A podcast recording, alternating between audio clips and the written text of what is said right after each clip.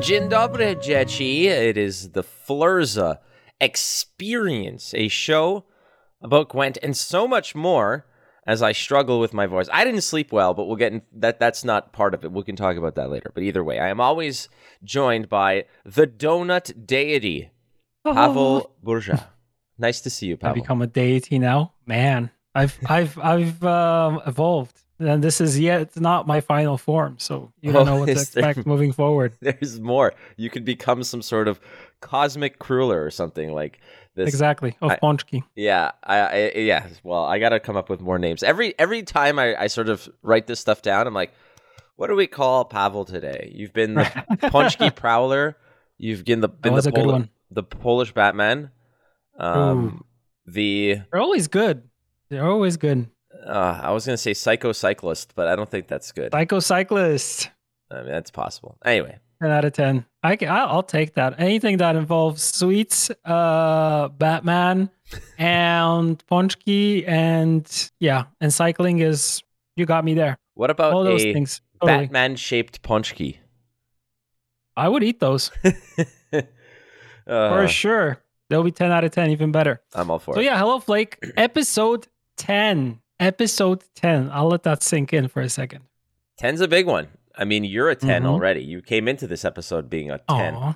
And uh, now now the show numbers at 10 is that's pretty decent. And um, I, I have to thank mostly, I mean, obviously got to thank you and I got to thank Shinmiri for also being the, the first 10 episodes of this. So this is technically like 20 for me, but Whoa. but it's 10 for you and I for the Flurza Exactly. experience. And big ups to everybody who, who listens and, and watches and all that stuff because we're niche. produces this. Uh, and well, yeah, I mean, I have to give a lot of love to Mark Theus, who, Oh, um, yeah. I mean, if you're an OG in Gwent, you'll know Mark Theus. Mark Theus is, um, I say this to everybody. I say Mark this is probably the hardest working person in card games that you may not have heard of. I say this all the time. He has his finger. in he's behind the scenes. that exactly. He has his finger in so much content that you guys love and that people from various other card games also are all about. Uh, and he is somebody whom whenever I uh, whenever I can attribute my success to, he he takes a massive chunk of that success uh, from my uh, from from all that stuff. So big ups to him, but also to the to everybody listening for ten straight episodes and actually continuing to allow us to talk to each other and you guys just sitting around and saying like, "Wow, what a bunch of doofuses! This is fun." Plus, all the questions that you send us, those are also amazing. So, thank you. And keep on coming. Keep on coming because, yeah, there's a lot of discussions we can have about important topics that are, of course, related to Gwent, but also less important topics and also very important topics like uh, if a hot dog is actually a sandwich. So, um, we're always we're always happy to receive these type of questions and very happy to to answer them and kind of yeah go deep into this stuff because it's important. So, yeah, uh, speaking of um, topics. This week, we're going to talk about Gwent Open number one, which is coming this weekend. If you're watching or listening to this on a Friday, that means it's the next day on Saturday at 4 p.m. CEST. And we're in summertime currently in Europe, which is awesome.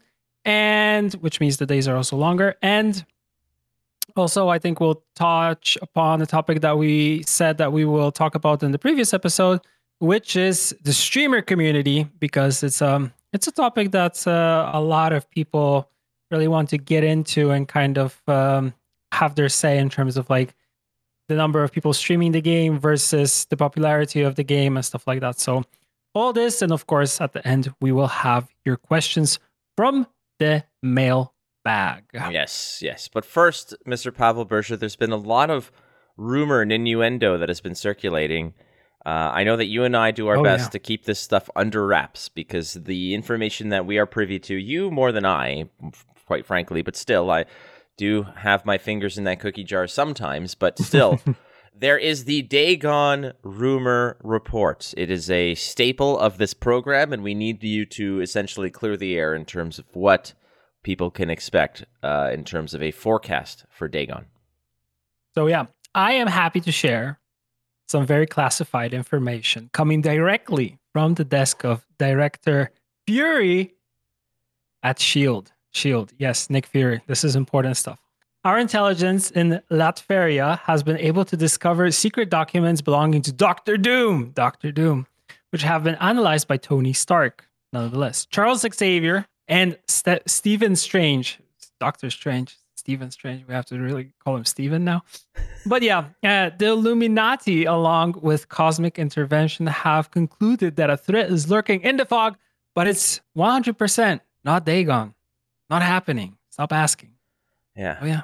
We have the best minds in uh, across various different multiverses, but most specifically um, in uh, in Marvel six one six, which is the most popular canon of what uh, comic books were. If you are unaware of uh, the different universes and multiverses in comic books, the most the most prominent and the most um, long-standing one, like if you pick up a comic book and it matters and it's true canon, then it is uh, you're reading a comic book that is within the universe of 616 that is some oh, nerd, nerd, know. nerd trivia for you. Yeah there's like the there's the cinematic universe. Mm-hmm. there's various cinematic universes. There's the comic book universes that are very very different. But the main one the one that like amazing amazing spider-man that comic run that's been around since the 60s fantastic four uh, x-men all this stuff all the ones that have major storylines that intertwine those Mm-hmm. are within the universe called Earth 616. That is just 616. Okay, Yeah. that's something new for me. There you I'll, go. I'll keep that in mind. keep that in your back pocket. If ever someone says something, you can just be like, "Oh, really? Is it canon in 616?" And then they'll be like, "Nerd," and they'll push up their glasses and say stuff. That's what I would do. Um, Good. all Good. right. Wayback Machine time. It's actually wasn't that great of a Wayback Machine this time. I, I looked back all the way to like 2018 or something. There was a few things, patch notes here and there, but I think the most important one was I believe this was the week um, in excuse me in 2019, three years ago, where Crimson Curse was released and hit the table, as it were. Uh, my favorite expansion ever for Gwent uh, was Crimson Curse, and boy oh boy was I uh, did this really just light Gwent on fire uh, and let it burn for a little while because there was some really good stuff in Crimson Curse. Yeah, then that's where it all started. I mean, uh, there was the first, let's say, big expansion coming to Gwent with over 100 cards, 31 neutral, 14 faction cards per each faction. That's a lot. Uh, we had the mm, five new leaders also coming there with unique abilities, new mechanics like poison, bleeding, vitality, shield. So, all the important stuff that you see in Gwent now. It was stacked, man. It was stacked and introduced uh, characters like Orianna, Syanna. Uh, we have Dettlaff there. We have the Crimson Curse itself as the card. Artorius Vigo. There was a lot of good stuff. A lot of good stuff in that update. That So yeah, that that the whole set was awesome. Like Dettlaff uh, was just one. I think that were the scenarios introduced in this as well. I think I like think so. If I remember Haunt and. Masquerade Ball and and all that jamboree. There was some really good stuff. I might be mistaken here, but uh, it, it maybe not. I think that maybe it came out with the next set that was like Merchants of Ophir or something. The one where you I think so. I think that was Merchants, to be Yeah, honest. Syndicate came out this in one. I remember we had the leaders and we had the cards, new mechanics, and that was already Yeah. a lot to to to push out at the time. Definitely, it's just that you, whenever you see something like with Dettlaff, um, you know the one with the with with Death Wish, you're always associating it to Haunt, like the scenario. Yeah. So I always just associate the two together. But ultimately, man, oh man, what an awesome, awesome set of cards that was. Great, It was amazing. like the theme was amazing. Um, I think it was supposed to be timed as well to like the release and certain tournaments. I think it was like Gwento, like World Masters number one was supposed to be around this time as well. Uh, Mhm. and, and Yep. so there was all kinds of cool stuff that was supposed to occur that didn't. And again, we've harped on this many times in terms of you know uh, tournaments and doing them online versus in person and how things are going. But who knows? I mean, if um, the world sort of pulls its socks up and starts behaving a little bit better, we can probably get together at the end of the year. I mean, that would be awesome. Would be get wrong. amazing. Would be amazing. Um, yeah, but- and that was also the time where Gwent was still on Xbox One and on PS4. So that's way, way back. Way, way back.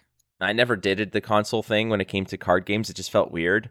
The Yeah, first me neither. first time I ever did cards on um on a console was I I I- think like man, this was like ages ago on my Xbox 360. Remember there was that game? It was like Magic Planes, like P- Battle of the Planeswalkers or something Yeah. like that. Yeah, Yeah. yeah, yeah. I, I- did that, and I thought that was pretty cool. And I, I was like, all right, but Steam. It's just it, wasn't it clunky like don't, don't you like even playing with a mouse and keyboard feels odd now that I've gone Yeah. back to playing in in in person of shuffling the cards of holding them of like you That's know the best part. it's it's a whole different ball game and I wish that people everybody out there I'm telling you um I know that digital card games are very dominant and they're very accessible and whatnot but if ever you get a chance just to tr- want to dip your toe into playing cards like in person like find a friend or go to any LGS and do like a Mhm. do a magic draft do a flesh and blood draft do whatever a Pokemon draft Highly recommend. I'm It's a telling you different gaming experience, right? It's totally different than what you're used to.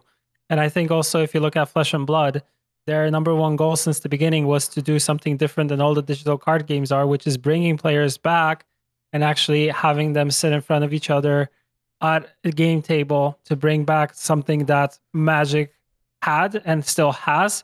But a lot of these card games that we have right now are either going fully digital or they're trying to digitalize at least some aspects of the game in order for you to uh, grind them out online. So kind of bringing communities together and bringing players together to to go face to face. Yeah, no, that's basically it- that's basically it, and it's an experience that is so much different than than everyone else. And uh, I mean, even from a Gwent perspective, like having the tournaments in person and seeing, you know, seeing Tailbot sitting across from Kolemoen as they're playing, and having that tension and having that build up and seeing both players when you like my favorite aspect of these tournaments and this leads nicely because open number one is occurring this coming weekend. Like you mentioned this is going to be published on friday. Um, Mhm. the tournament is literally tomorrow if you're listening to this on the friday and it's exciting and everyone's gung-ho and super happy about it. But my favorite parts of those tournaments were when we're in person and seeing when somebody would make a play that was either unorthodox or caught someone off guard is you see the player look up and look at the player across the table from them and be like you bastard like you know one of those like that that to me I love that. adds an extra layer and i love that Yeah, it shows that it's you know it's actually two people going face to face. It's much different because I mean you get to see the reactions in the camera uh, once they once they do a play, but it's still not the same as when they look over to each other, they smile at each other and stuff like that because they're not really seeing their you know their opponent in front of them. So it's a it's a different um, experience. Oh, to say the least. Um, even just from the selfish perspective of being able to go there and see everybody and hang out. I mean, it has nothing to do That's with. true. I'm not like I, I'm not gonna lie and say that it's not a, a great experience from when I'm not quote unquote working. It's just, but being at the desk, like I, I had the the joy of being able to cast Flesh and Blood uh, in um, Indianapolis a couple weeks ago, and I will say this: I like.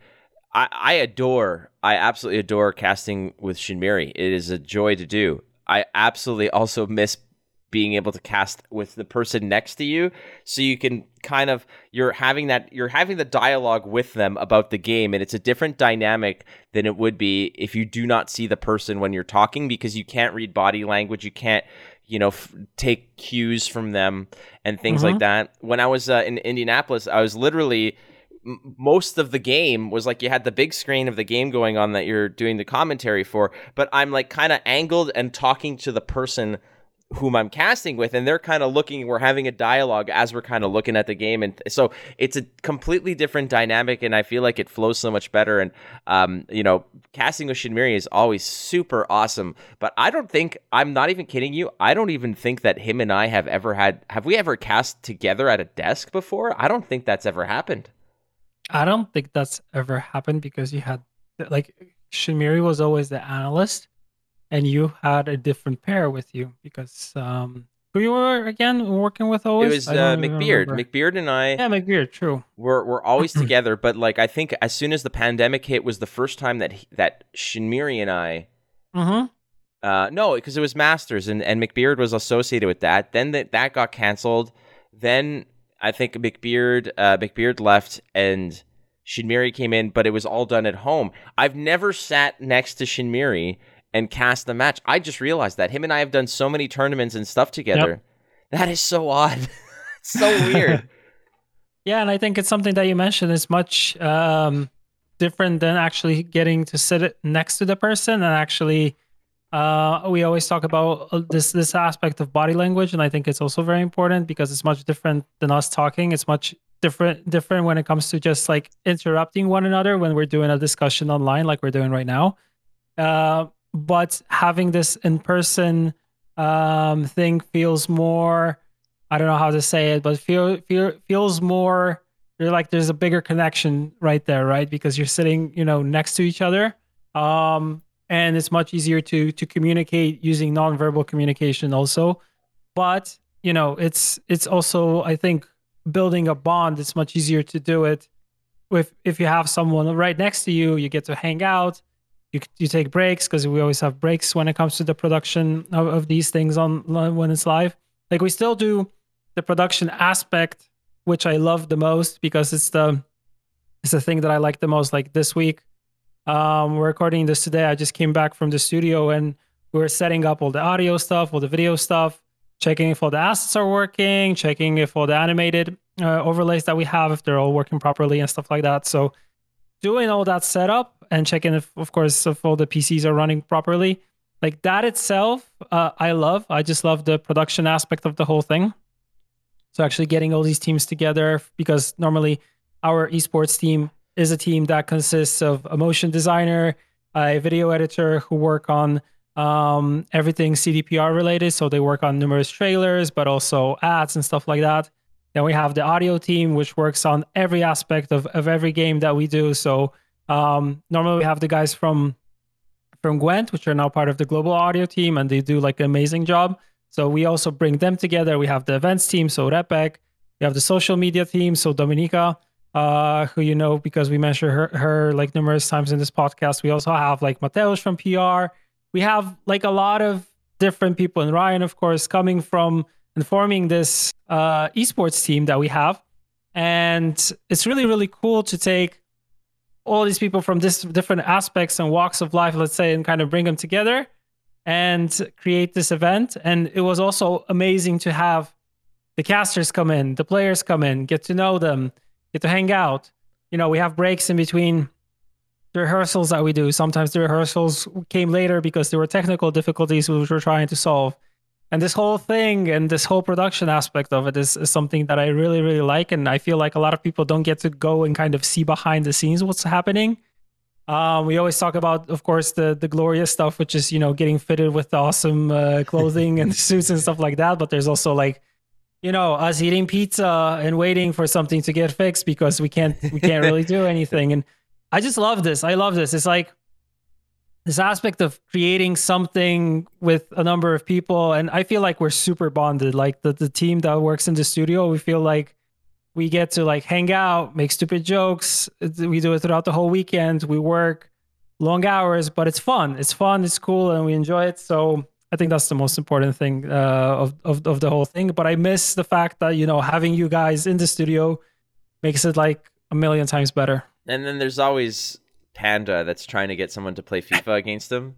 Yeah, Blake, play FIFA? I don't even know. What, I don't even know what FIFA is, man. Like, don't even. I don't know what it is. yeah, Panda and his FIFA. It's, Yeah. uh, he's Let's just FIFA. It's that he's like he's like a, a hustler, like at a pool hall. He's like, like FIFA.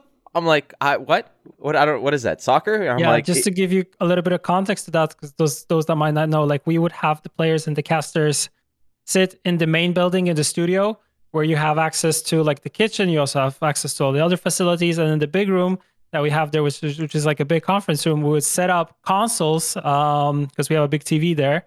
So like a PS4 or something like that, so they could come in and play stu- play games like it, while waiting for their matches to start. They also have their like set up laptops in which they can practice Gwent if they want to keep on grinding and kind of going into the tournament with a couple games that they did before. Like that is also a possibility.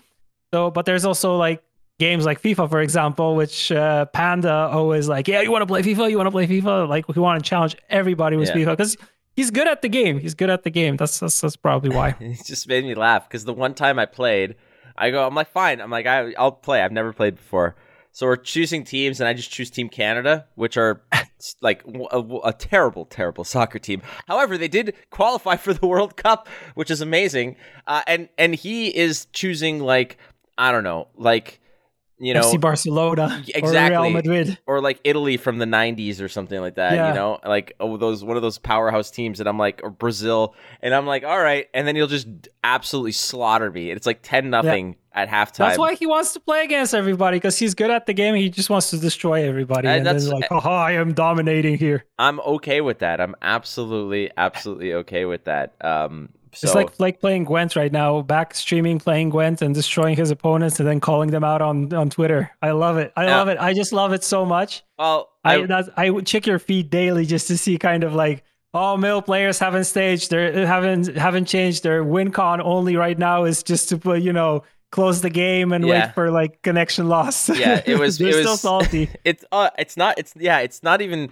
I'm I'm okay with it. It's just like the fact that Mill has sucked since closed beta, and I get it. Like people there was still play it. People still play it, and you can play whatever you want, and it's totally fine. But what makes me laugh all the time is that I'm a seasoned player. I know how to play against Mill. I know how to beat Mill. I think my record against Mill in the past year, I think I have two losses against Mill over the span of a calendar year with mm-hmm. like 30 plus wins against them be- because a lot of people don't know how to beat Mill. And I'm like, you just 2 0 Mill. You don't pass. You have to win round one. And if your cards suck, well, then they suck. And that's just, and you lose. And it's, it, it happens. But every time I would play, there'd always be the same thing. As soon as like I, I answer their, their, you know, their big point play or their whatever, you know, you heat wave their, um, you heat wave their Tibor so they can't. Four or whatever. Yeah. And then all of a sudden it's just exactly. They just take their phone or their computer and they throw it in the river and then there's like the disconnection. And this happened to me over the course of this week of streaming. I've been streaming probably uh I, have been streaming at least every at least every day, but also in the evenings too. And part of this is also because I want to get as good as I can with with a lot of the the decks that uh, mm-hmm. and and leaders that we're most likely to see at the tournaments and just part of it is frankly I just want to be get really good with these but I I guess I mean I took I took 6 weeks off the game did not touch the game just you know did not play a single game in 6 weeks and then jump back in and just completely posterize everybody and with yeah. decks that people say were bad like relics are bad monsters bad i'm like really because i just got 2500 in 25 games like my yeah. all of my games got me to where i needed to go and remember it's not the deck it's the pilot well, that's part of it, and and I'm not trying to s- sit here and say that I'm you know the tits when it comes to Gwent. I'm not like the the all all knowing all being. There's a,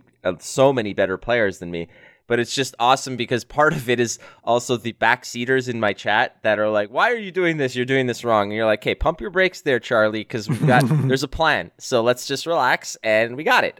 And that's just kind of how it goes. But um, I mean, this leads into the fact that, like, sh- speaking of streaming and whatever, is that there's this. The main topic that we want to discuss here and, and devote like a solid 20 to is the fact that there's this outcry that has occurred recently, and I wouldn't even call it an outcry, but more of a concern that mm-hmm. people are seeing streamers either quote unquote leave the game or do other things, and people are drawing this direct link between the number of streamers and viewers on Twitch to the health of the game. And I am here to tell you that that is completely bogus math. And is it an indication? Is it a symptom? Sure. But you can have a runny nose and it's just a runny nose, or you can have a runny nose and it's some it's symptoms of something, you know, COVID nineteen. yeah, exactly. It could be a lot worse. However, I I'm, I'm I mean for all those who panic, and I know that this question has come to you and I a few times, which is what is your opinion on all these players leaving Gwent? Well, I think it's time that we could discuss a little bit about it. And you know me, Pavel, I get real freaking raw about most topics that I'm passionate about, especially ones that I have a, a stake in to a degree, because I've been streaming Gwent for four, five years or so since closed beta. So, however, since mm-hmm. 2018, 2017, 2018, I've been streaming this game. So I think I have a little bit of uh, the inside scoop when it comes to some of this. But uh, for yourself, your your your part part of your job, I suppose, was for a degree to a degree like community and streamer management to to I mean I don't say streamer management but you know being a link and a liaison and, and kind of some guidance for the streaming mm-hmm. community. So what's your opinion of the fact as the community manager where you're seeing certain names um, you know get up and do other things and it's it's not it, this isn't something new for the record because you can you can throw a dart on any month of the, of the calendar over the past four years, and and within three months, front or back, there's probably a streamer who's decided to do something else, or a new streamer that's come to the game or come to to Gwent. So, what's your opinion of yeah. this? Yeah, just based off looking at how our partner program is going, like this is something that used to be managed by Mateusz and now is managed by Ryan uh, from our side. Mateusz is kind of um, who's also working on esports with us, but he's also part of the global uh, uh, like team responsible for uh, relations with content creators. Like we see content creators come and go, and I think it's it's it's a standard thing. Um, you see it across all our titles, and I feel like it is something to do with the streamer's kind of personal decisions in terms of like I want to move on to a different title or I want to stick to this. And if they stick to it and they become like a household name, they will see their viewership rise, right? And they will stay with a given title for as long as possible. But I feel like a lot of content creators and streamers, they're just trying to find their place when it comes to the content that they're creating and the community that they're building. So they will come in, they will try the game, they will play for some time, they will stream it, they will start, start building a following. If they feel like they're progressing and they're growing, they will stick with it. But if they feel like they're not really progressing because there's someone like Shinmiri who has uh, a lot of views and Thea and Lionheart and you and and others that they are kind of they have already like let's say cornered the market so they're trying to find a different title and I think when it comes to streaming it's two things. Like you can be a variety streamer so you can be streaming different titles and coming back in and out of them and trying different games. Uh, but sticking to a genre that you like either it's RPGs or it's CGs or it's FPS games or whatever or online any online multiplayer first person shooter stuff like that. And you are either st- you will either stick to that because you're known for either being a good player or you're known for being just a person that provides you know a nice quality and um, um, let's say this entertainment value to the whole thing. So you'll be doing that and, flipping through titles or you will try to like become a household name. And i think it's very hard to become a household name in a game that is already on the market for such a long time as Gwent is, but still we see content creators come in and, and rise. Um, we've seen this, I think a good example also since we are talking about open in the beginning is also how casting goes. Like casting teams and, and the people casting the game, they always change based upon the content creators that come in and create um, let's say their own image and they create their own community around them and they're kind of doing it. But if, if you come in and you feel like okay, I am not really breaking through. I will move on and do something else. And I don't I don't feel like it's ever connected to the game. Of course, it's more, let's say, um, how to say it, more appealing to be um streaming a game which is currently popular. So that's why we have a lot of people playing Gwent, but then they jump into Elden Ring, for example, because Elden Ring is the new hot thing and it might drive viewers, but you kind of see that the majority of the players that are coming to your stream are most in- interested in actually watching you play the game which you're very well known for, which in this case would be Gwent. But if you feel like, okay, you know, I try something different, people are not watching it, well, what's what's the point for me of do like for me of doing this? And we can also get into the aspect like that people stream for money, some people stream for entertainment. And that's like a mm-hmm. whole different bag of thing. But I feel like the popularity of the game to some extent is important, but it's not the driving and deciding factor when it comes to streamers and content creators to um, pick up a title or move on from a title or try something different. I think it's more of a personal thing for them. Yeah, there's this fallacy that these streamers are making, sh- you know, money hand over fist when it comes to this kind of stuff. Uh, I, am gonna give you a little bit, everybody out there, a little bit of a, a little glimpse into the vast riches that are accumulated by streamers. and um, I mean, I'm not a I'm not a popular streamer at all. Uh, that is just statistically true. Um, so we could just toss that out the out the window right away. That is that is a fact. I have I am perfectly comfortable knowing that I'm just not people's cup of tea with what they want to watch when people are streaming. And I'm okay with that because it's all good. Because I've been in a lot of channels of people where the Twitch chat is just, I'm like, glad this isn't my channel to a degree. Not that most people are like that, but there is some really annoying garbage that it can get uh, tossed around. That said, um, ultimately, my, my mediocre channel, I'm a partner Twitch streamer. Mm-hmm. Um, at my peak, at my absolute peak, when I was averaging, you know, uh, you know, in, uh, between 100 and 200 viewers a stream, streaming for five to six hours a day, uh, every day, seven days a week. My my paycheck monthly was probably in the maybe two to three hundred dollar range. So imagine mm-hmm. imagine working six hours a day uh, live plus all the stuff all the stuff that goes on both sides of it which is like preparing the stream and all the assets and the post production of of creating and, and publishing videos and whatever so it was probably closer to maybe nine hour days seven days a week and you're making probably about two to three hundred dollars us so mm-hmm. ladies and gentlemen boys and girls people don't get rich doing this. The very select few do. And you can pinpoint the absolute most popular streamer in Gwent, whoever they are, whether it be Shinmiri, whoever has the most views consistently. And I will guarantee you that they are not paying the rent off of whatever the whatever popularity and whatever. Now that's the that's outside of things like YouTube or whatever. But you know how much money I made on ads, uh, streaming so far? I so I've streamed probably maybe six six hours a day for the past mm-hmm. week. You know how much money I've made off of ads in that in those in that week? Take a guess. Two dollars. Close. It was three dollars and seventy two cents. Oh, wow. So nice. everybody who thinks that you're getting uh, absolutely rich off this, not true. Your subscriptions, yeah. and I actively tell people not to subscribe to my channel. It is on. It is. It is something I tell people not to do because it is a waste of their money. Not to the degree like don't get me wrong there are channels that have sub sub benefits and and sub um, mm-hmm. things like uh, you know obviously there's the emotes and all that stuff and if you want the emotes then get the emotes. But at the end of the day i tell people not to subscribe to my channel because if you're a sub or not a sub i'm not going to treat you any different. I'm you're everybody's exactly. welcome. Everybody has a voice. It that's just the way it is. But you're you don't fu- have a sub only sub only uh, chat. I don't do sub only chats and all that stuff. I don't care. If you're an asshole i kick you out I don't care if you're a sub or not. It doesn't matter. And if you're a good person, I'll I'll listen to you and we'll, we can have a, a nice conversation.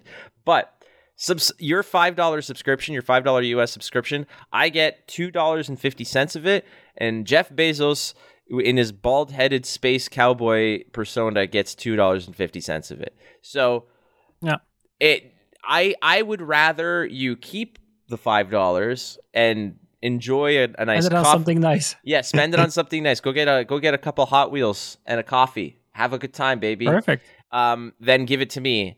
The save thing, up and get some boosters for yeah, some physical cards, dude. That's a that's a that is a booster pack of every card game that you probably want. That's a yep. booster pack of Magic, of Flesh and Blood, of Pokemon, whatever you want. Five bucks to slam it down. That's all yours.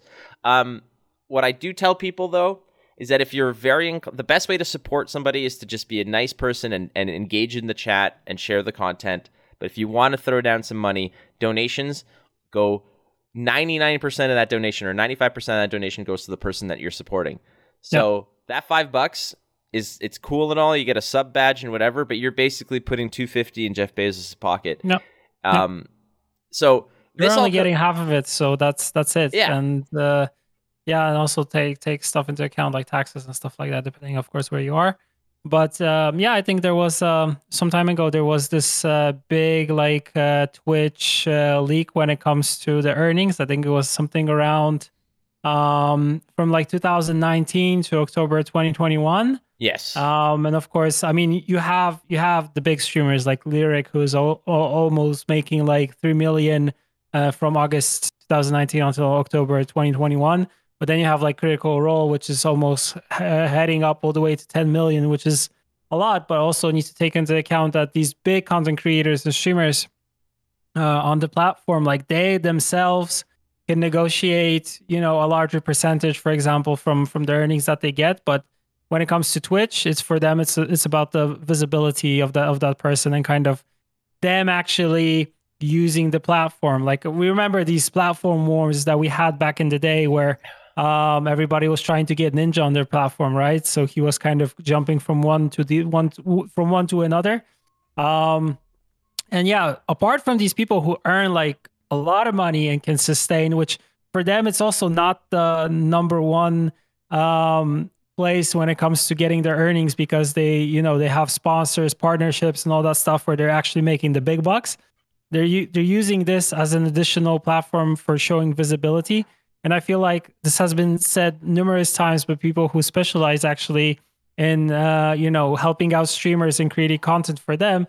Like to, it's really hard to actually make a living out of streaming the game on Twitch. Like YouTube, yes, YouTube, you can. You also when it comes to finding people and their content and visibility, YouTube is a lot better than Twitch.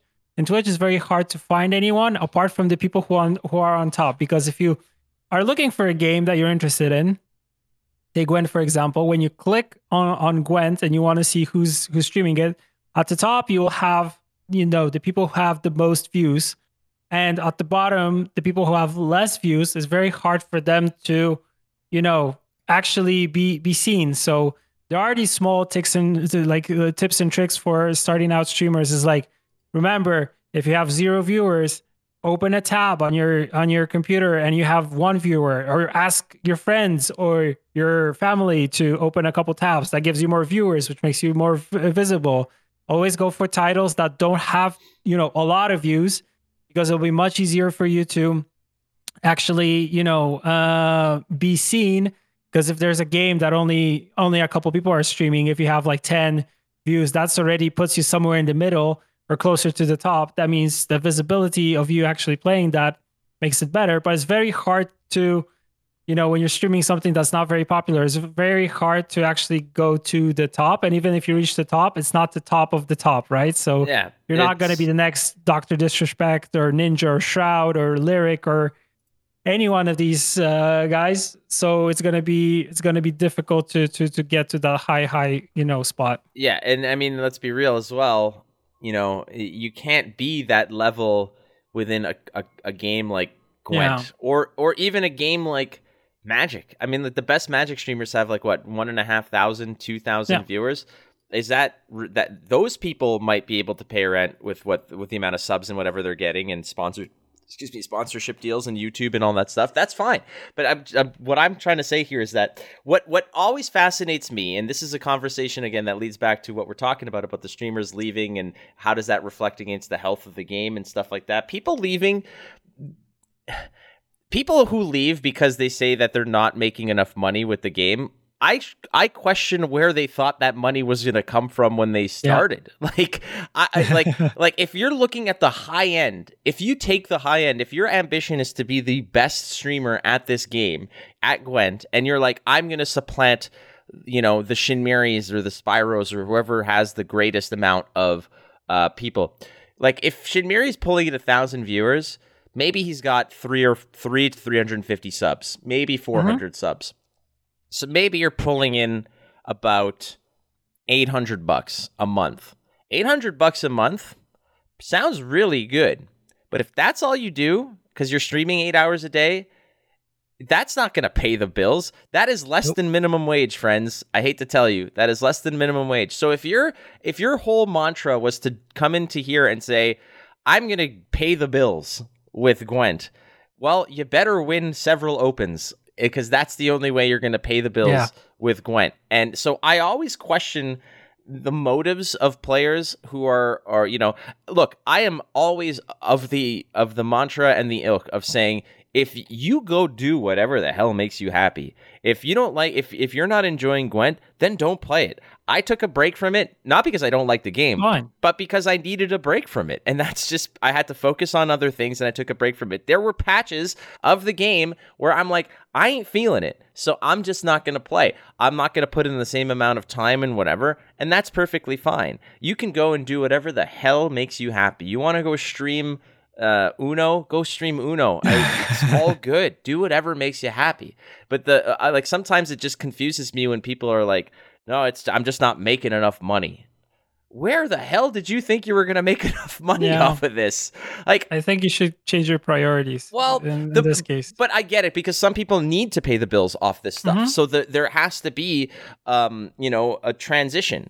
But uh, to me, if your motivation is always to make money off of playing stuff and, and you're upset or you're not happy or your results aren't what you think they were, I think there was an expectation where you missed the mark there on that expectation where, uh, you know, because even the best and the top in this game are not kicking around the kind of money that you might think they are. And that isn't to say don't don't try don't put in the work but you know it's it just seems like if if money was the motivator then uh, how how connected to the game were you at a, at a point and I, I i'm not trying to i'm not trying to harp on anybody's you know intentions or their motives or whatever because everybody who is i always cheer for whoever's playing and streaming this game and supporting this game and Likewise. promoting this game but um at the same time there there needs to be this clarity amongst the community that if somebody leaves and plays something else it's not a death sentence on the game fine. it dude like have you ever like put it this way do you ever decide one day that you rather than eating a steak you just want a, a nice piece of chicken breast or something?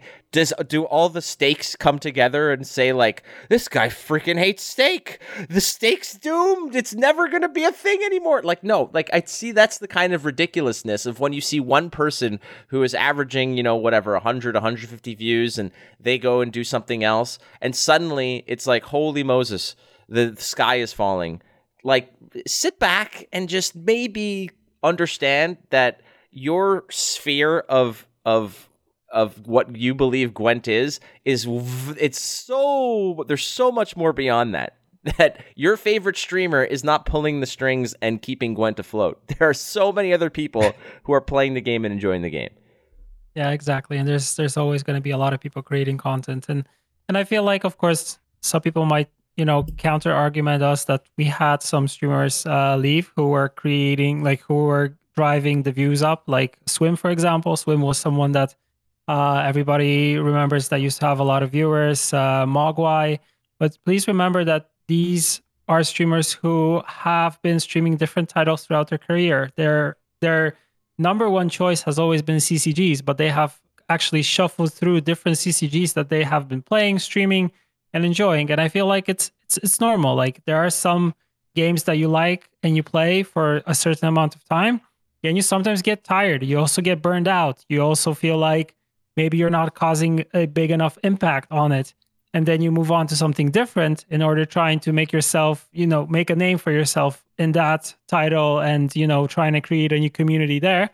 And that's fine. Like we don't we don't expect you to be always, you know, here and only playing one game and only only being stuck to the person that is, you know, he's only Gwent. Like, no, you can enjoy other things. I also feel like there's this problem that um, content creators do is is announcing it like I am moving on because I do not enjoy the current meta, and this is something that Oh god. people take and they say like, Christ. "See, it's CDPR's fault. The meta sucks.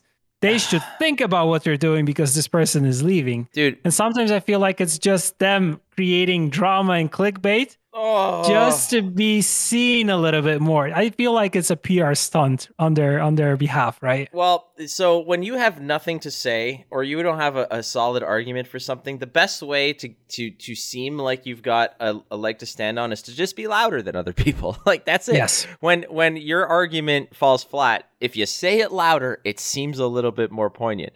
But okay, th- there's a few things I want to touch upon of what you said. Number one is the fact that you made a big, a great point. There have been bigger, way bigger freaking streamers that have left this game uh, to other pa- to, to other greener pastures or to other things that they enjoy, and the same sky is falling mentality has befallen this game in 2019, in 2020, in 2021, and here we are in 2022, and it's the same thing. Dead game. Oh my god, what the hell? So and so left. This game is doomed. If so and so left, then what chance does the game have? Like, get real. There, there's like this odd cultish mentality that is really cringy where people just automatically tether themselves to one personality and then that is their personality like it's just weird Yeah. and yeah. i and like i'm not even gonna lie i've seen this in my own chat where people change their name to mimic the names of certain streamers Yes. i'm like that is freaking weird man that is This so per- this is- currently, we have the the meme of uh, plain talk John, right? Everybody's plain talk something, yeah and it's kind of they're, they're using that. Like, dude, I don't like to use the word cringy that much, but I've seen this a ton, and I'm like, do you not have any sense of individu- individuality? Do you have any personality of your own that you could share? Like, I want to learn about you. Like, I don't, and I like John. I think John's a good dude, but it's just, He's awesome. yeah, definitely. Um, so when Mogwai left, Mogwai first of all went to Magic, uh, Mhm. and then left Magic. Did Magic die? No, it's doing fine. Did then he went to um, Lord of uh, Lord of the Rings, um, Legends of Runeterra. Legends of Runeterra. Did and then now he's tweeting actively that he's unhappy with the patch for that. Is is Yeah. Legends of Runeterra gonna die? Because he's playing Yu Gi Oh now. Is that gonna die? Like uh, you know, relax. Just freaking Yeah. relax. Like there's bigger people that have left and gone, and the fact that people tether those two together and constantly doomsay, but manage to stick around for years later to continue to Yeah. doomsay makes me laugh a little bit. It's like you know, it's like it's like being in the middle of the street saying that on December 21st, 2012 the world's going to end. But it's today and you're still doing it. It's going to end. It's like are you it's we've passed that. Like relax, like calm the freak down. I get it. Um I know Gwent. Gwent has this like number one meme. If you go to Gwent, uh, if you go to Google and you type "is Gwent," like I am typing right now, the number one thing is "is dead" 2022, 2021, and then the next one is "pay to win," cross-platform, down, important in Witcher Three, in the books, and "is Gwent good?" These are kind of your number one. So dead is always the one that that the people are, are, are asking about. But no, we're we're alive and well. We're, we're creating content. We're you know we're we are we're, the we're doing stuff. Oh, reviving the dead. And Yes, we're necromancers here. the other thing I wanted to talk about is that there's there's this this wonderful habit of when somebody doesn't like the game, they have to write a manifesto about it. Yes. and like and be like, here are my reasons for not playing for three more weeks. And everyone's Yes. like, oh my god, oh okay, oh yes. I love how um, Mr. Repek, who works with us, he's our event manager also on the esports side, but also streams Gwent from time to time. Uh, he, I think he made yesterday um, like a remark on his Twitter that um, I am I am quitting Gwent for the next two weeks because I need to work on events, so I won't be streaming. Yeah. just like but making it and then say like by the way this is this is what's to happen because we kind of have a laugh out of it right? Because you need to remember that us you know the same thing like me not streaming on a daily basis means i have other things going on at that time so i won't be doing it. Um people now kind of treat you know take me a little bit more seriously because i have been streaming the game and climbing from the lowest rank all the way to rank 5 which i think i am currently on and going higher and higher in the season just for my own enjoyment and for fun because I like the the current changes. I like the state of the game that it is right now. And I took some time off and it's totally fine. At that time I was uh maybe wasn't playing Gwent as much, but I was checking out other games like big RPGs. I was also playing other card games. So I feel like I am allowed and entitled to do these things. And I don't need to be kind of the person that is sitting here and, and playing all these things and, and doing it if it doesn't feel good. Like streaming Gwent right now feels very good feels very fun.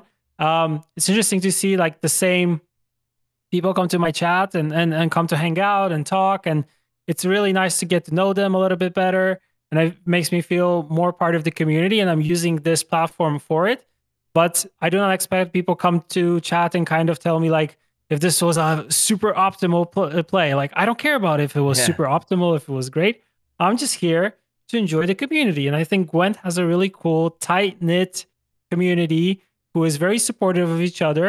And if you don't go on Reddit, pretty much, you will get to meet also a lot of cool people. But also, you'll get to meet a lot of cool people on Reddit. I'm not saying that it's only bad, Look, but there you have this hive mind and these people who are fueled by, you know, I feel like some people are there just to just to troll or just to say negative stuff just for the fact of like fueling this daily hate negativity just just for the sake of it. yeah, it. but right? those people are losers, and I'm I'm not I'm not even like ashamed to say it. It's just like if you, if your whole purpose is to to lurk in the in those forums to remind people that you don't like the game and that the game's dead, and you've been doing it for several years, you're a loser.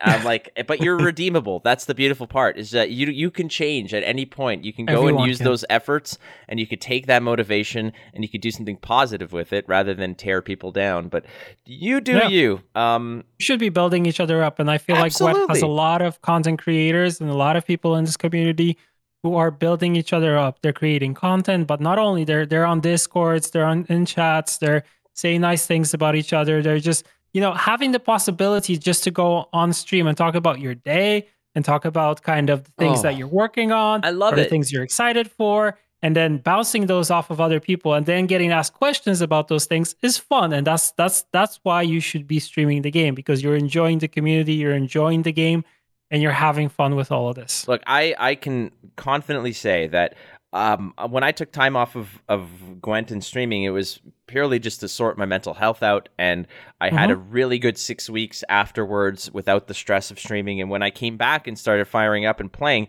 seeing a lot of the, the, the people that were there for the longest time that were there to support me and talking to these people, it was just, it's a wonderful experience. Don't get me wrong. I absolutely adore it. Do I, do I think that I'm going to be continuing to stream at the same pace that I am this week ahead of Gwent Open? Probably not because it's, it's not something I particularly enjoy. Like I hate, I, I don't hate streaming.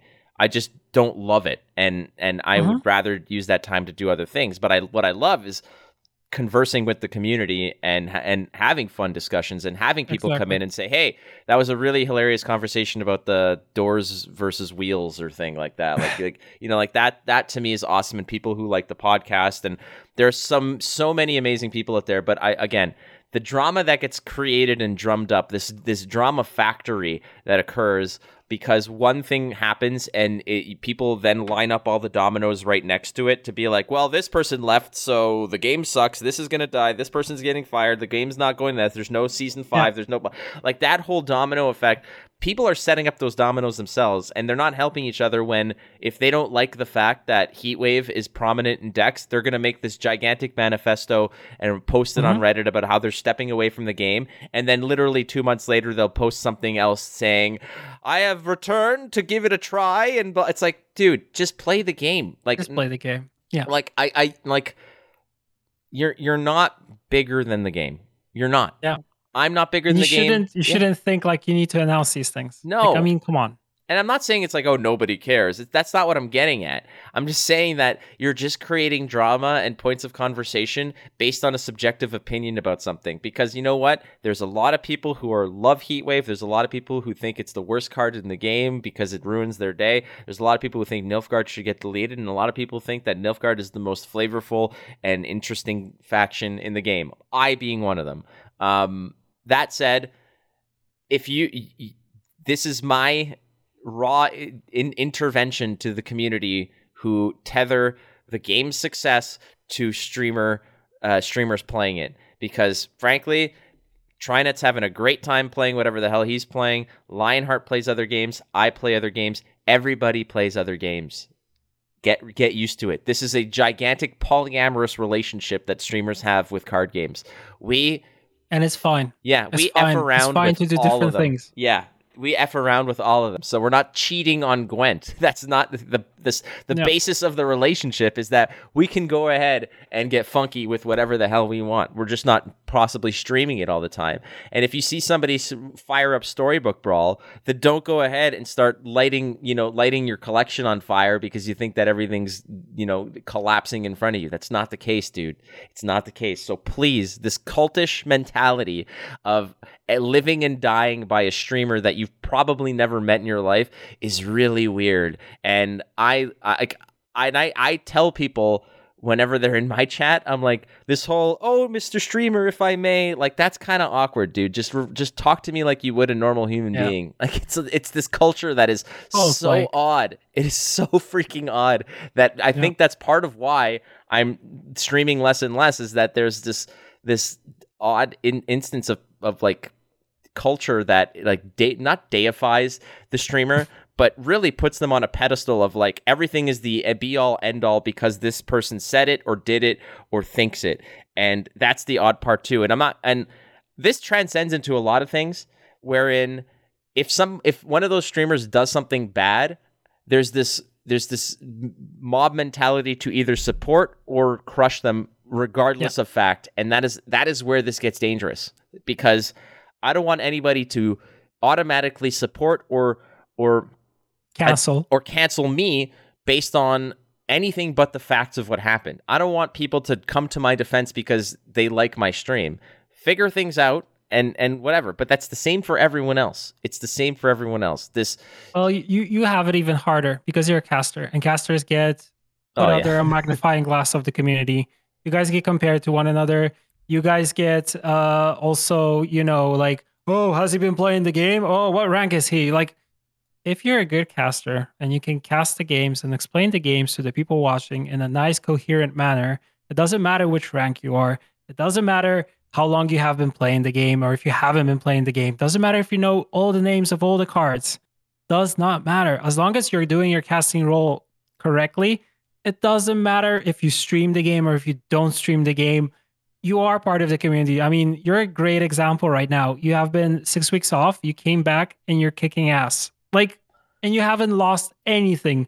But people people's like, oh my God, six weeks off? not focusing and playing Gwent every day and streaming it every Can day. That's what it? he's supposed to be doing. Yeah, I know. Like, I feel like there's a lot of pressure also put on any streamer content creator because we are consuming this content. And of course, we want this content like stream to be going to us constantly. And so you can consume this stuff because this is the type of society that we are now. We consume media in, in, in like enormous amounts. Like TV is not enough. You have now streaming services, you have YouTube, you have Spotify. You can get direct, you know, you can directly take the content that you want and consume it the way you want to.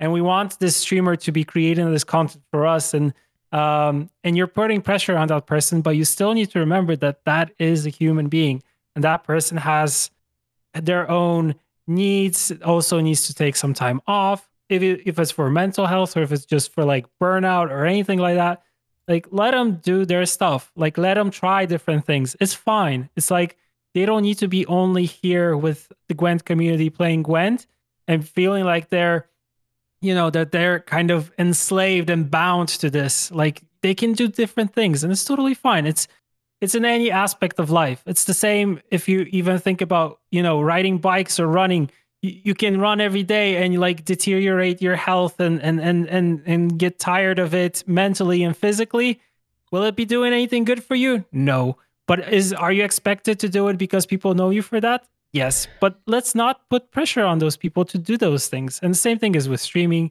same thing is with anything in life so you know let people take a breather let them try different things do different things move on if they come back it's great they don't need to announce that they're coming back or leaving unless they want to say okay I need some time off.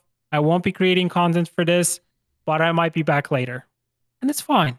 Yeah, it's totally fine. And trust me, I get a lot of criticism. I get a lot of criticism. As you will. And I and it's totally fine because it's it's all good. But my favorite is the fact that when push comes to shove and I'm casting these tournaments, there is a 98% chance that if you're talking crap about me, I'm there's a 98% chance that I'm better than you at this game. It's a fact. Look, I've nice. come to just I've just come to agree it is that I'm probably ranked way higher than you. I'm better than you at the game and and it's just the true it's a true statement. It is an absolute true statement. And is that cockiness? Possibly, but I back it up because I'm always in no. top on the ladder kicking uh, huge portions of ass. I play more than you. Results speak.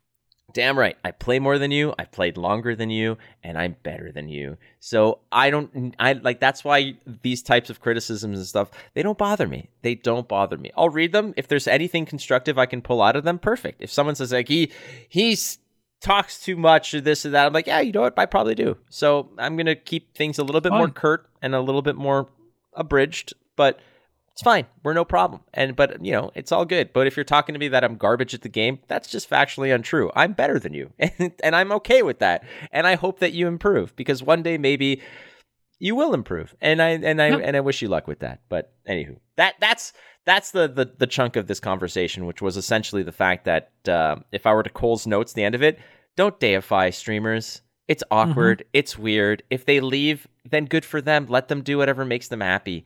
Okay, so it don't do let not them grow. Let yeah. them grow. Let them do different things. It only adds to their portfolio and lets them, you know, grow as a as a content creator, streamer, and as a person. Like let them do different things. and use your own screen name because it's so Yes.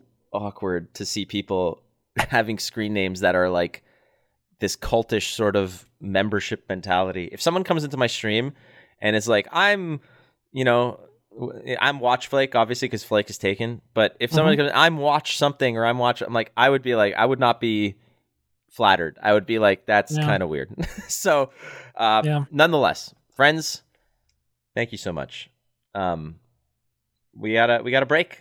Uh, kick, kick We it got to, a break kick, and kick it to our sponsors, baby. yeah. Blue Jeans. Blue Jeans Bar in Gdańsk, our only only sponsor that we decided that is going to be our sponsor without consulting with them. So No. yeah, Florida 15, go to Gdańsk. Um, yeah, American food, really good food. How far is Never Gdańsk? been, but I'm gonna say it's very good. Uh, how, far is Gdańsk from from where you are? Uh, th- I think it's 300 kilometers around. Okay, so like a three hour drive if like you're hitting highways Yeah. and stuff. Okay, so here's what we're gonna do. Well, next time I'm there, we're going. Okay, And and whether they know what the hell's going on or not, it doesn't matter. But we're going. we should we should film it. Of course, we're gonna film it. Absolutely, we're gonna. We should record an episode there. Oh, dude. Flurza live at the Blue Jeans bar. Oh, and we'll wear Oh, blue man. jeans. It'll be great. 10 out of 10. I'm gonna bring you a jean jacket, a, a Canadian tuxedo, as they're called.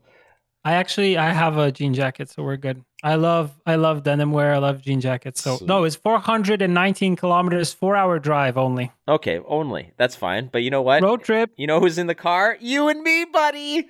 So- Exactly. Sweet. I'll, oh, that's at least so it's a four four hour drive, dude. That's like Yeah. that's like f- maybe that's like four and a half Backstreet Boy albums. So I got Yeah. you covered. Don't worry about it. We'll go through the whole catalog. All right. Uh, right after this Q and A. Don't go too far.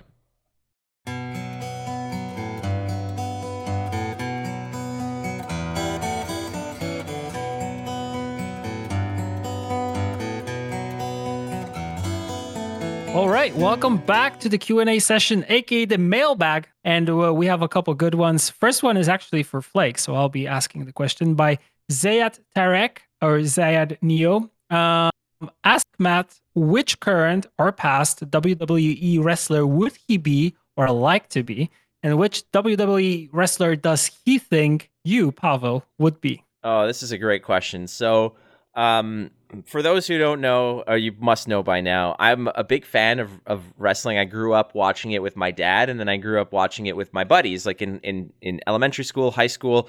And when we all went to college and went to different schools, the one thing we always had was on Mondays, we used to get together, order pizza, and watch wrestling. And Mhm. it wasn't because we're like, oh, we're so enthralled with it, but we were. It was a way for us to get together and have something that we can still keep Bond as over. exactly. So I watched a ton of it. Um, not mo- not very recently. More recently now, it's just like reading headlines and storylines and whatever. I would say that, um, like watching it through the '90s, 2000s, whatever. I gotta say, if I was gonna be one, it would be CM Punk along the time where he was uh, in dub- his last run in WWE when he was when he was basically him versus the establishment when things got really real and he was starting to say things that were like outside of the industry and talking about issues that were like you know medical issues and how the company treats people poorly and stuff like that. He got really raw about stuff and that's what I appreciated mm-hmm. because he was an exceptional exceptional person on the microphone who I really admire how he could really draw in um, draw in the crowd and keep their attention and speak so articulately and cleverly. Uh, I thought he was awesome. But there was always also one guy that made me laugh who is in my hometown. He lives like maybe 10 kilometers Nice. away from me. A dude by the name of his his in-game name his in-ring name was Santino Marella. He was an Italian his whole gimmick was that he would come in with a unibrow. He had the Italian colors on, but he was a comedic wrestler. And so he his his he was like a clown in terms of how he would you know portray his character. He was a great uh-huh. athlete, great wrestler, but all of his moves were funny. The way he interacted with people were funny. Like he was there as the comedic relief. Um, he he lives close by because he runs a um a jujitsu dojo here uh like nearby. He follows me on on Twitter, which is amazing because I've I've absolutely admired him for so long. I've spoken to him on uh, privately where he was actually he actually agreed a while ago to do a podcast with me. And Ooh, I know, nice. trust me. And that never happened because of a lot of other factors, but this is somebody whom I absolutely adore and if I were to be somebody, I'm not going to be the biggest, I'm not going to be the most high flying. I could definitely be the most comedic. Uh, I think of those.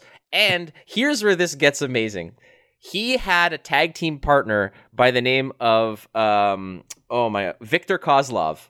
Victor Kozlov was this big, I think he was like this big Russian guy who was like basically the the the antithesis of what Santino was because he was this big stone faced, no laughing kind of guy. So him and T- Santino would pair up as a tag team, and Santino would always play off of off of uh, Viktor Kozlov's like very stern look. So they had this funny comedic kind of duo, and that's where I see you. I see you being the Victor Kozlov to my Santino Marella. That's how I, I think that nice. this is. I would highly recommend if you guys want to see some funny clips, just Google um, Santino Marella uh, WWE. There is like hours of footage of him just being sure. hilarious. He, his finishing move was something called the Cobra, where he basically this is for everybody who's watching the video. He would put on this big arm sleeve that looked like a snake, and then he would go like this. This and then ter- face the cobra, and then he would strike with the cobra, and it was like the most devastating move ever. Uh, that's who I would so be. So good, so good, beautiful. I think you answered that more than better. That was like that was like proper proper answer to that question. Thank you, Zayad, because this is also a nice story attached to it, which is even better. He's, Thank he's Zayad. such a nice guy, and I've never met him in person, but I think I want to. And like, I almost signed up for for his Brazilian jiu jitsu classes just so I could say that I've met the guy. But it, I thought that would be weird because I'd go in there and be, get my ass kicked just to see somebody. But then like, you say, "But I know this guy. I know him. we are friends. He's a good boy. He's a good guy." Um. All right. Next question from Kachigar uh, asking, "Hi guys, love the show. Love you both. Well, we love you too. Oh, we, we, love, you too, too, man. Um, tell me, what do you think are th- two to three main things in a new card game that are most important not to f up? Uh, art, gameplay, advertising, card, uh, card quantity and diversity, balance, progression, etc. So, what would you say are two or three of the main things, Pavel, that you have to get right for the success of a card game? Well, you need to get the a- gameplay aspect for it. I feel like you also need uh, the balance and the progression, but I think like gameplay and balance are kind of things that are tied in some way. Like the game needs to play well, but it needs to have um, a really good balance attached to it, or it needs, or the balance needs to be addressed at least a couple times. Um, at least once a month, I feel like it's it's good to bring a fre- breath of fresh air, unless um, you are settled on a meta and you have standard rotation, then of course you don't need to balance as as, as much as yes, Flake. I know a keyword said uh, triggered you instantly. Um, but um, that those are those are important things, and of course progression. I feel like progression in the sense of incentive to play. Like if you have some daily quests or anything that you need to do within the game that lets you progress and unlock new things or it's either unlocking new card packs or unlocking any vanities and stuff like that that will enhance the gameplay experience for you. Those are things that that card games need to need to do. I feel like um, art and advertising are also important. Art is important in this sense that you like to play a game which is uh, visually appealing to you but it might be visually appealing, but the gameplay might be bad. So if you're a card game player, you most likely won't reach for it because if you hate to play the game, the art won't compensate that. Same goes for advertising. I think these are things that are kind of additionally there. Um, advertising makes sense if you want to get new players on board, but it doesn't also mean that these players for sure will stick, um, especially in card games, which are considered like when when you think about it games that cater to a specific crowd. So my answer for the top two, three main things would be the gameplay, aka uh, connected also with balance here, and then the, the the progression because these are these are things that that will keep you you know coming back to the game on a daily basis. Yeah i think you, you hit most of them. And again if you're talking about success like is, is success like financial like monetary success? Is it the longevity of the game the player base? I mean these are all metrics that have to factor into what you would deem a successful card game but a lot of them will trickle down to these rooted things that that that, that are that people get right number one is in my opinion, you have to have the gameplay, like the rules of the game, have to be have to stand out. Um, cloning a game and changing one thing, even if it's an improvement, is not really going to get things going. You need to have some sort of extra hook, like like Legends of Runeterra is not breaking the mold in terms of what the gameplay is because if you look at other games that preceded it they're very similar. Hearthstone um, magic etc the gameplay and the framework is there. But why is legends of runeterra successful? It's got the lore element behind it sure no problem but mm-hmm. it has some extra um, nuggets to it that is really good. Like you have the, the, so many different factions are, are great. You have the um, evolution and the upgrading of your hero characters that is something to progress to. You have the mana bar as well that you can fill you have a, a limited board size and and various different levels of attack defense things like that. So it it, it sure it started out as a very familiar framework but the way that it's popular is because it gets a lot of those gameplay and rule sets really, really down pat. So that's certainly part of it. I would also say that balance in the early onset has to be very fine tuned because if you're going mm-hmm. to a game and there's only two decks that you can play out of a card pool of 300, that that game's not going to sell because someone's going to walk into the game, play five hours, realize that there's only two viable decks, and say, "Well, that's boring. I'm not going to play it." Yep. Uh, and progression. I think that if you want a card game to stick and be successful, you need somebody to log in regularly because they feel like their time is being rewarded and they are getting something out of it besides wins and losses. And Gwent does that exceptionally. Um, Legends of Runeterra does that very well in terms of how that they you can choose your your path that you want to progress. I think they do it exceptionally well. Magic the Gathering Arena does it poorly, very poorly. Very, very. Um, sorry to say, but yeah. yeah. I, I, don't, and I feel I feel like their whole community would agree with us here. oh well, put it this way: put it like let's let's just throw this out there.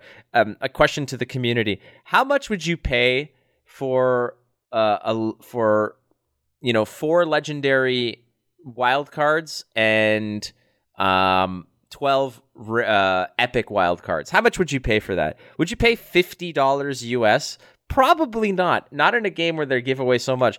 Magic the Gathering Arena has really thrown thrown some um, some garbage at the wall, and it is uh, trying to stick. So that that's that. I hope that answers your question, Kajigar. Yeah, they just put they just put like a big stick in their front wheel on the bicycle that they're riding on, and you're you're bound to face foam. Yeah. Like Why would the community do this? Yeah, exactly. totally. All right. What are your opinions on including more dual faction cards like Gord or Tatterwing? That's uh, from Adams. I like this question very much because um, making dual faction cards, it's hard enough to balance new cards to, within the own, their own faction that they have to uh, interact with. Not not only that, every faction is tech. Every card is technically a dual faction to the degree of it has to interact with the faction in which it exists and the neutral pool as well. So you can't find any broken interactions amidst the that pool. So finding a card that can slot into two factions plus neutral is difficult. And in reality, some of the arguments I saw about this as well, the dual faction cards are typically only played in one faction as it is. It's very rare you see them mm-hmm. actually be effective in both. I think Gord is the outlier here because we've seen Gord is the outlier. Yeah, we've I seen crime-based Gord that has been successful in Syndicate, but we've also seen how important Gord is to a spell-related um, uh, Scoia'tael deck. So played in most of the Scoia'tael decks. Yeah, most of them. Yeah. I think that um, dual faction cards, you know, I think it, it, it's a matter of I'm sure designs are, have been tossed around and some even finalized, but unless you have a six pack of them to put out to the world for for every faction, then it's not really going to work. So what I think that might be my opinion of it is I would like to see another wave of them for sure, but I believe that in order to get it right, you need to have six of them and it and finding six that are are unique and not going to be busted in one faction or another is difficult. So I'm okay being patient on this. I don't I don't think it's the end all of this. Yeah, I actually um because I really like this question, I consulted our balance team and I also talked to Vlad about this. Yeah. Uh, to kind of get you more insight into the, the the, the thinking process and kind of what the what the guys are kind of um, viewing when it comes to Gwent in the future. So um, I got an answer that is something that they could perhaps like explore in the future. However, like looking into the things that we need to do in 2022, like there are different things that we need to focus on. And I think uh, one thing that both kind of agreed on together with Vlad is the fact that we need to first like ensure that the existing cars, which are dual faction, are actually viable. Like Tatterwing here was the example. Like that's a card that needs for sure some some love and attention. Um, they also said that they would like to keep this as a possibility rather than a commitment moving forward, uh, because we don't we we never like 100% say say like yes we will do it for sure.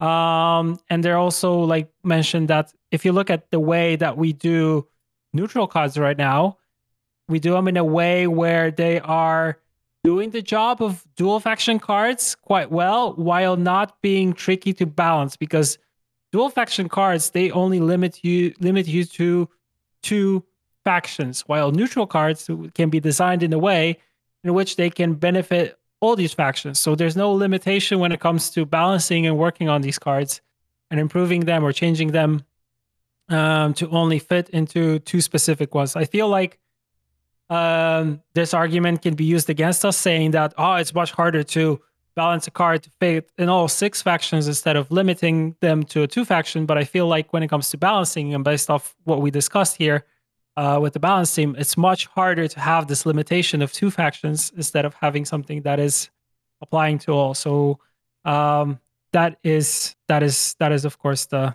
the answer. So it's something that we will uh, keep in mind on the table for the future. I like it.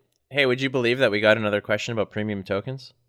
Oh, of course. We I just I answered about, uh, premium tokens. I answered on the Reddit thread and just told them June first. That nice. Yeah, I'll just say that. Let them. uh And when it doesn't happen, and they'll be like, "What the hell?" I'd be like, "Yeah, there's nine previous episodes where we say we have no idea, so back yeah. up." Um, all right, next question is probably one of my favorite that we've ever had. This is from Redanian Loyalist. Asks, and I don't know if you're a fan of the show, but which Always I Sunny in Philadelphia? What's that? You've I never watched You've it. never watched it? Okay, so I got you covered. I'm not a huge I haven't watched every episode, but I've watched like several seasons of this. It is an incredibly hilarious show. It is so it is so good because the characters are so ridiculous and it's one of those shows like Seinfeld where you can put those characters in so many different situations and it's just funny to see how they each react to it because the characters are so unique. Um, the, so the question is from Redanian Loyalist on Reddit: Which Always Sunny in Philadelphia main characters would you jo- uh, would join what gang? Also, what Sunny uh, in Novigrad spinoff? Uh, or sorry, also Always Sunny in Novigrad Novigrad spinoff when? So. Uh, I'm I'm not a big I don't know much about the lore of the gangs and stuff of that of Novigrad, so I'm going to modify this question a bit to say what faction would they be a part of, and I think that's better.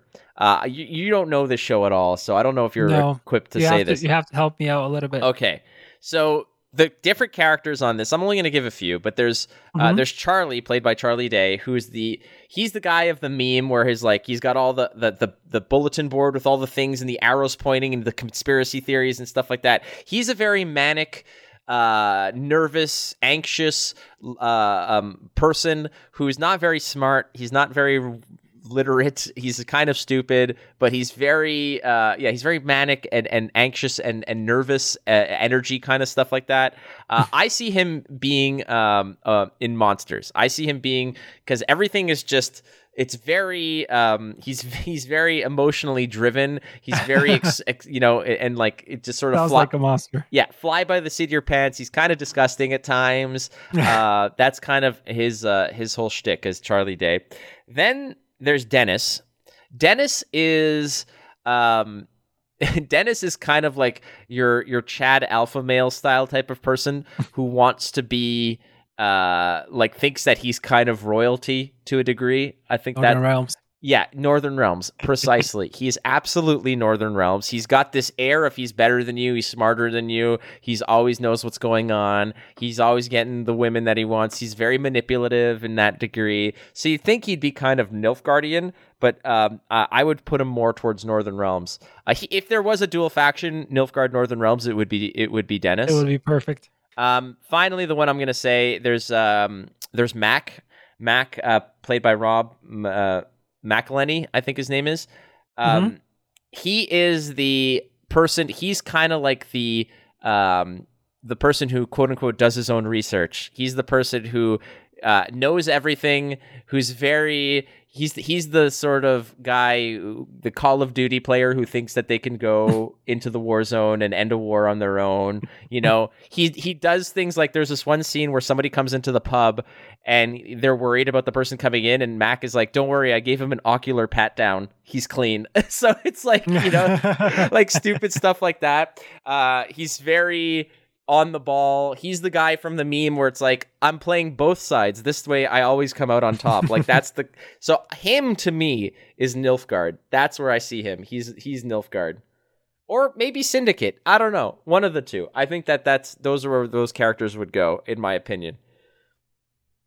Interesting. Okay, now I, I you just got me interested in the show, dude. You so have to watch it. Just watch the first I season. To, I, have I know. catch up on a couple episodes. Exactly. There's so everybody I says sitcoms, you. So it's it's it's it's perfect. But it's not even like that type of sitcom where there's a laugh track and everything's so stupid because like it's not even funny. Like Big Bang Theory to me is one of the worst shows ever, and people think I would like it because there's comic book references in it. It is terrible. If you take out if you take out shows with laugh tracks, laugh tracks in shows are to remind you when you should be laughing and to and to basically train you into thinking something something's funny. Shows without laugh tracks are the ones that actually have substance in it because they're True. so good. Uh, anyway, you have just watch a few episodes. You'll like it. Is CDPR considering making uh, like a leader ability rotation? I see why this question made it because the word, the magic word rotation is there. mm, yes, yes, yes. And uh, this is by Conti PT. And there's a second question: Are you, we considering making a battle battlegrounds in Gwent? So uh, ability leader ability rotation as any rotation. Not a fan. Not a fan. like instantly uh, made the face. But yeah, um, it would make sense if we had some new, let's say, distinct leader abilities that we wanted to add to the game and test them. I think rotation there would make a lot of sense. When it comes to rotation overall, limiting players into the amount of like leader abilities that they can use, nah. I feel like it's more important to address and go back to leader abilities which are underperforming and make those better and start off with those things because I think that's that's the most important thing. Then maybe we can start thinking about any type of rotation. But for now, I would I would not use the R word because uh, rotation is not my favorite thing. I, I just wanted but, to. Uh, I will pass it on to Flake now because I feel like oh, wait, okay. there is more. Oh yeah, well you, you you definitely caught the scent of why this is in the uh, in the script of why this question is being asked because yes, the dog whistle word of rotation just caught my ear and I heard it a mile away when that when when Conti pressed send on this uh, on this Reddit post. I was I think I was in the shower and I was like, huh? I'm like run out shampoo in my hair and figure things out. So I will say this. Um, a leader rotation can be good or it can be bad. Obviously, if everybody's playing the same leader abilities, then you want to maybe entice people to play other ones. I will I will say that a leader rotation, I'm not even I'm like I like the idea and I think the problem is is that you have to be very careful of what you rotate out because if you uh-huh. rotate out one leader ability that keeps another leader ability from being OP, then maybe that could be problematic. But if you take out, like, let's say you take out stockpile, you take out um, uh, Ursine ritual, you take out double cross, blah blah blah. All these very yeah. Suddenly everything kind of changes, and now it's like okay, well now we don't have an ability that might be able to beat this ability, so this ability is going to run the table. I like the idea because it does sort of change and, and and shift things around. Like, what if you put out a poll and said, okay, what leader ability would you not want to see next season, and everybody votes per faction, and the highest vote getters get booted out for a season? That could be fascinating, but there is New already faction challenge. th- there's already a little bit of phantom rotation that you guys do already, and, yeah. and, and which is when you say which factions need love and you boost those to being better than the others, is that not is that not uh, some sort of sort of you know form of phantom rotation by making others better and then making others worse, therefore not being viable? So they're kind of rotated out because they're not even viable. So there is already this artificial rotation that occurs by means of boosting leaders that are are not getting love or nerfing leaders that are already too good because how like you know it, it is already an occurrence um, that that that happens if you're paying attention because when a when a patch notes hit and things get changed suddenly like wow I haven't seen I haven't seen Harmony in like a year. Like I guess it's rotated out because it's bad. So that kind yeah. of already exists to a degree. Yeah. Yeah. Uh, it's nice that you mentioned the balance aspect of it that it can throw the balance off uh, if for example something rotates uh, out that is there to counter something else. But I also feel like, yeah, if when it comes to how we do balance and how we try to bring up other leader abilities, like even changing like the, the amount of provisions that the leader ability gives you, that already is making a leader ability go a little bit higher. Of course, this works only for leader abilities that are not as crucial to your number one game plan um, and are not like you know needed in that specific deck, but can be used across multiple different archetypes.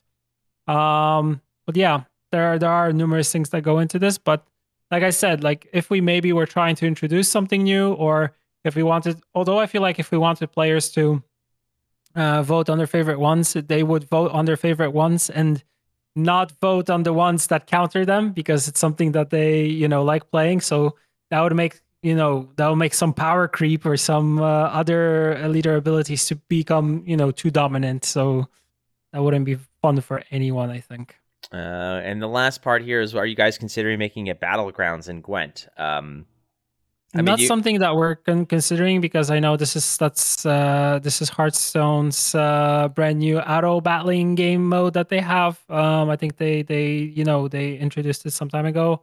Um, so it's an A player experience thing that they have, and I think I think looking into what we have on the table for this year, I think the most important thing is is keeping um, you know draft uh, making draft a little bit better, is keeping everything in multiplayer Gwent going. Plus, remember that we have a single uh, player spin-off uh, to Gwent uh, that we're working on, codename Project Golden Nekker which uh, which is which is our sole focus. But uh, when it comes to adding anything new or any new game modes, not planned right now. It's going to be difficult because the auto battlers um, type of game it exists in various different formats. There's like the there's sort of the character driven one like uh, Teamfight Tactics and things like that, which mm-hmm. I've played and I think is is really good.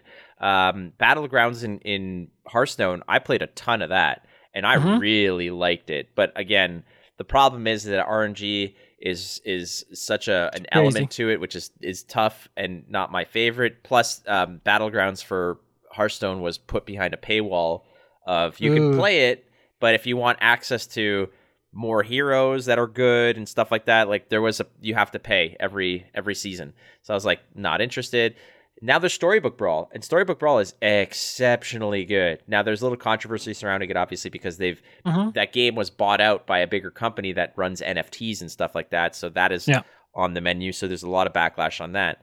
But um, in defense of the people who made Storybook Brawl, if you're making a game, your objective typically is to sell it to somebody for a crap ton of money and then not worry about it. That's your mm-hmm. objective, mm-hmm. which is what yeah, they did. right, right? They're like, hey, we made this cool game. And then a company's like, we'll give you so many dollars, so many dollars. And the people are like, okay, so I'm going to make all this money and then don't have to worry about doing the game anymore. It's like, all yours, yeah. like, no problem. now, obviously, NFTs is a whole different thing that I don't agree with and I think is stupid.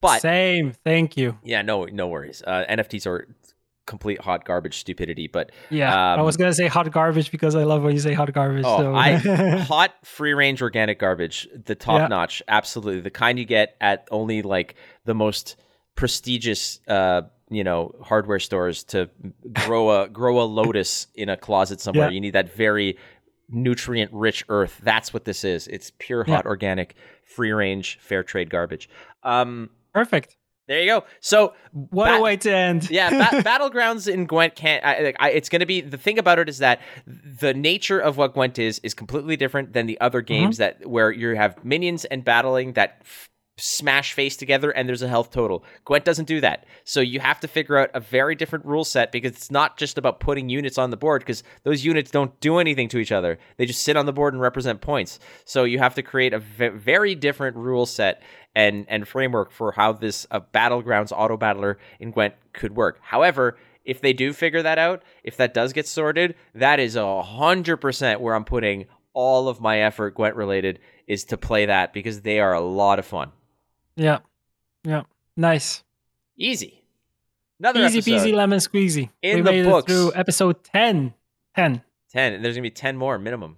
Minimum. The big 1 0. Yeah. yeah. Uh, minimum. We need more. Pavel and I signed as long a contract. As Marthius says he'll be editing these and they're working on them. I think it's uh, I think it's Alias V now who's uh, editing Ooh. these, and she is yeah. one of my favorite human beings ever. So yes, we need to send her more chocolate. We do. She moved away from me. She's in Calgary now. Um, ever since I met her, she kept mo- she kept moving further and further away. First, like we were both like in the Toronto area, so I'd go visit her at her apartment and we'd hang out.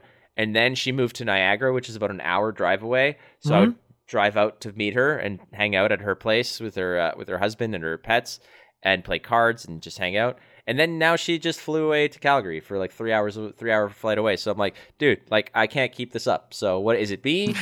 is it is it something I said?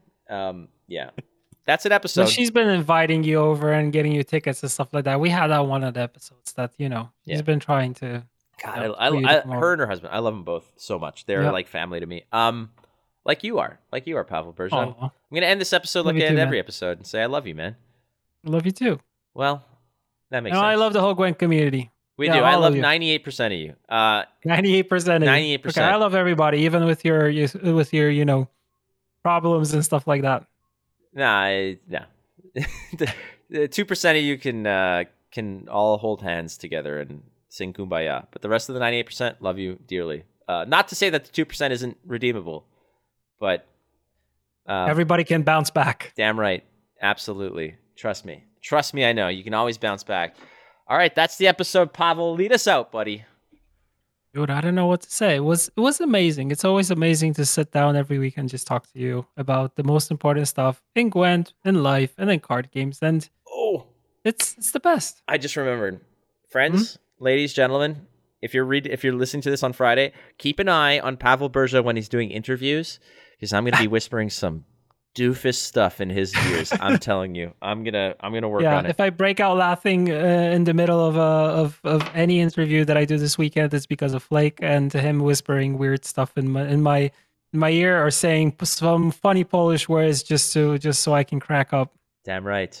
Damn right. We're gonna keep it professional, though. I'm gonna keep it professional. You know, you can. Nothing's You're a pro. Gonna hit me. I'm not. I don't. and then you hear like Naleśniki or something. In Damn the right. Like, Exactly. Parówki. right in there. All right, friends. Uh, again, thank you so much for listening and watching the Flurza experience. We love you very much. Don't forget you're not losing if you're learning, so keep playing the game you might win. Catch you next time on the Flurza experience. Bye. Bye.